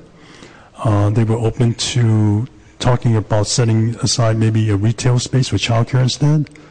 So, um, but my my point is that there's some opportunities there that um, with current projects. I mean, maybe Parkmerced it's a little different because it's so huge, um, and we need to take advantage of that at this point. And we can't wait. You know, when they say, "Well, you know, we're, we're ready five years from now to really start building it." Well, let's talk about how we're going to design it and so forth, and what it's going to look like. Um, and I, I also realized that um, one of the things that I've been pushing, like as I mentioned earlier about uh, family housing, I'm trying to get, and I would love to uh, meet with the, um, or my staff would like to meet with um, a group of, of folks from the, um, I think you said, uh, is it Recon? No, not Recon. Um, South Park uh, neighborhood, South Beach, yeah, neighborhood association, or any group. One of the groups I, I want to meet with is to discuss with um, real um, new parents or soon-to-be parents, um, because uh, the discussion I'm trying to have is what are the elements that really keep families in San Francisco in terms of housing, and of course, you know, the infrastructure that is built around it. And I haven't had a chance to really have that, that, that discussion. Uh, I would love to have, have that so we could start talking to city planning about these issues.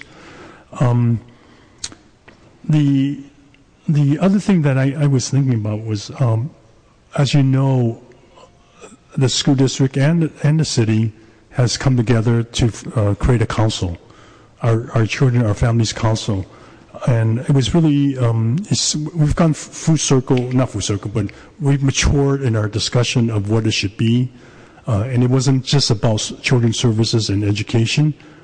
I mean, of course, that's going to be uh, a very high focus. But one of the things that we discussed uh, in, in in in creating this council is what is the our, our vision of uh, f- uh, for children and families in the city. What kind of service do, we need? What kind of education system can we have? But included in this discussion is what are the infrastructure issues that we we need to address, and we need and since it's already formed and they're beginning to talk about um, some of the the uh, far-reaching and near and, and, and far uh, goals that they have to set. That should be a place where a lot of this discussion about where the schools are going to happen, because all the departments, all the city departments are involved. The head of the departments, city planning, uh, uh, housing, and so forth, and then many of the departments in the school district are involved. So I'm hoping that that could be sort of a, a platform for them to continue the discussion beyond Mission Bay. Um, the um, because I was thinking, you know, I, I'm probably guilty. You know, I'm so focused on, like, you know, trying to push for family housing and push for childcare. So oftentimes I forget to when I when developers come to my offices to mention, well, where's the school, and I need to put that into my dialogue. I mean, um, all of us need to do that because when you when when for instance, I I, I think the Giants uh, Mission Rock, right? Or Mission, yeah, Mission Rock uh, uh, development. They were very, fairly open uh, in in some of the issues that we're pointing out, and um, at this point, they, they they they're talking about family housing like they didn't talk about it a year ago. Uh, they're talking about affordable housing. Thank you, Supervisor Kim, to in a way that they didn't talk about a year ago, and um, and and the other thing that they didn't talk about a year ago, and they made commitments to do, they they want to put a twenty thousand square foot childcare center there, in, in the development. So, I mean, the fact that people are going to listen and they want to do right, and, uh, we need to bring up this issue of schools uh, everywhere that we go. So that's that's sort of my comment about this. Thank you, Supervisor Yee. And actually, there is a group that's forming um, around uh, Mission Bay families, and I know they'll be having some regular meetings, and so maybe we can have your office attend um, those meetings um, to have a discussion on how to keep families here. I just want to say one more thing about the Mission Bay School. I, I know the footprint's kind of small, but um, I, I, I'm also, uh, many of us um, have also, also pushed that our school district is a pre-K fi- uh, 12, and that when, if we're talking about elementary school, it should be a pre-K 5, not a K 5. Thank you. Commissioner Fewer. Um, yes, thank you. So, Supervisor Yee, thank you for your advocacy. As um, my past colleague, I know how you operate, and I would expect no less from you. So, thank you so much for looking out for us. Um, I just want to clarify a couple of things that I heard the speaker say is that um, yes, we are trying to capture as many public school children as we can out of this new housing boom that San Francisco is experiencing. And so, yes, we do need a school there. And I just also want to say that um, when we say about quality public schools in San Francisco, I think my colleagues can agree that all of our schools are quality schools as we are one of the highest ranking urban school districts in the state of California. So I think that. Um, parents who choose to send their kids to our public schools um, can be assured that they are going to get a high quality education. I just want to also be aware that it is very expensive to build a school in Mission Bay as we must dig down into pilings, and so it is more expensive than a regular site, for example, that we've already had a school on and that we are remodeling. Um, and then I just want to say that um, the speaker, Sarah, that she is absolutely right, that I think our schools have become our community centers in our neighborhoods. It used to be churches, very much so, but now it's really our schools. And we're finding that we're building strong school connections and communities at all of our schools in San Francisco. And it is true that we do not have, I mean, we do have a preference for attendance area. So I just want to make sure that we don't have neighborhood schools in San Francisco. We have attendance area schools, and that is a really big difference because of the connotation of neighborhood schools in um, the civil rights movement. And so we are careful to say that it's attendance area schools. And then I just also want to say in closing that many of our families leave not because there is not a school nearby them, but simply because it is so expensive for our families to live here. And um, I personally have been down to Mission Bay recently and visited the dog park, and there is a great dog park there. So I say it is time for a great school there for our kids, and I am I would be supportive of putting this onto the 2016 bond. Thank you. Thank you, Commissioner Fewer, and thank you also for your commitment. Commissioner Walton? Thank you, Supervisor. Um, just a couple of things. Uh, one, I wanted to thank the families for coming out, um, particularly the ones who live in the Mission Bay community and expressing um, what you've been observing anecdotally and seeing the change in the shifts in your communities. Um, and thank you for coming out here on a Thursday. Um, and it's also good to hear that uh, families are going to story nights at the public library. Um, I think that that's something that's important um, as a fabric of the community, and I would love to come and see that in action one day. So I will be following up to to find out when that takes place. Um, but just a couple of things, like Commissioner Fewer uh, noted earlier. Um, the land that is designed for a school in Mission Bay, if you look at the projections and the influx of families and the families currently there, it's definitely not adequate. So I'm also encouraging us as we continue this conversation to figure out where spaces are uh, in the community where we could definitely build a bigger school with with more land and look at the possibilities, of course, of some type of early child care center as well. Um, like Norman, uh, Supervisor, uh, you stated, um, hopefully we can have a conversation about and versus or. Um, and so just want to focus on that as we continue the conversation. Thank you, Commissioner Walton. And finally, Commissioner Haney. Um, so I want to also say thank you to everybody who came out um, and for all the organizing. I think Um, there was a time in which th- there was a question as to whether the community really wanted this school and whether the need was there. I think that because of the work that has been done and the organizing that has happened and that will continue to happen, I think we've demonstrated, and you all have demonstrated, that there is that uh, need and, and actually an excitement about it. I, uh, many people have made note of the families who've come out with the young children and um, uh, and, and, and children who are at home uh, and, and wanting to have that school there for them, uh, which I think is wonderful. I, I'm also especially want to note those of you who are here who don't have children and who believe that this is an important way to build a community in Mission Bay and the future of, the community in Mission Bay being one that is welcoming and anchored around families, I think is really inspiring for those of you who have been there for a long time and want that to be what the future of Mission Bay is. I think um, is wonderful to see, and I think what we want to see for the future of San Francisco in general. So um, I'm, I'm, inspired by those of you who are who are coming out with that as well. Um, I'm also, as I've said, uh, very supportive of this and, and, and supportive of seeing it happen uh, in the 2016 bond. Uh, I think that there's a lot that we need to still figure out on our end. And, uh, you know, David Goldin is here. Uh, myself and uh, Commissioner Walton are members of the Building and Grounds Committee. So I hope that the next time we all see each other, uh, we'll be at a conversation over in, in the school district um, around the next steps on our side.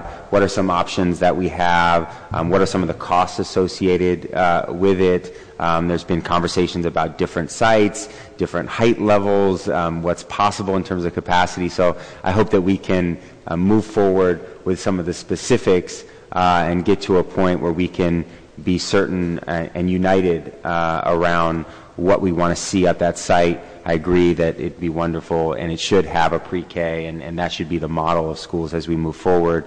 Um, so thank you for that, Supervisor Yee. So I just want to lend my support and gratitude to everybody who's done the organizing and say uh, next time over uh, across the street and then back again over here, I'm sure. And it's really wonderful that this is being done in partnership uh, in the way it is with Supervisor Kim and, and, the entire Board of Supervisors and this committee uh, to work together with the Board of Education uh, to make sure that this happens and that it happens soon and that we fulfill this promise that has been around for a long time uh, and we do it uh, as soon as possible. So thank you all. Thank you, and I also uh, want to thank uh, Commissioners uh, Fewer and Haney for meeting with um, a group of our parents. And South Beach, South Market, Rincon Hill, Mission Bay um, advocates uh, to walk through the process at the Board of Education. And I do want to thank um, the neighborhood for coming out and organizing, speaking today um, in what will be uh, a long, uh, a, longer conversation um, over the next year. Um, I think, you know, as, as Commissioner Fewer and Supervisor Yee mentioned, this was a big conversation when we were, um, when Supervisor Yee and I were on the school board, and we had a small group of Mission Bay parents come and ask us to um, ensure that we would build um, the school as it was part of the Mission Bay redevelopment plan, um, and we had this 2.2 acre site conveyed to us by UCSF um, to be built or to uh, to convey site control by 2017, I believe.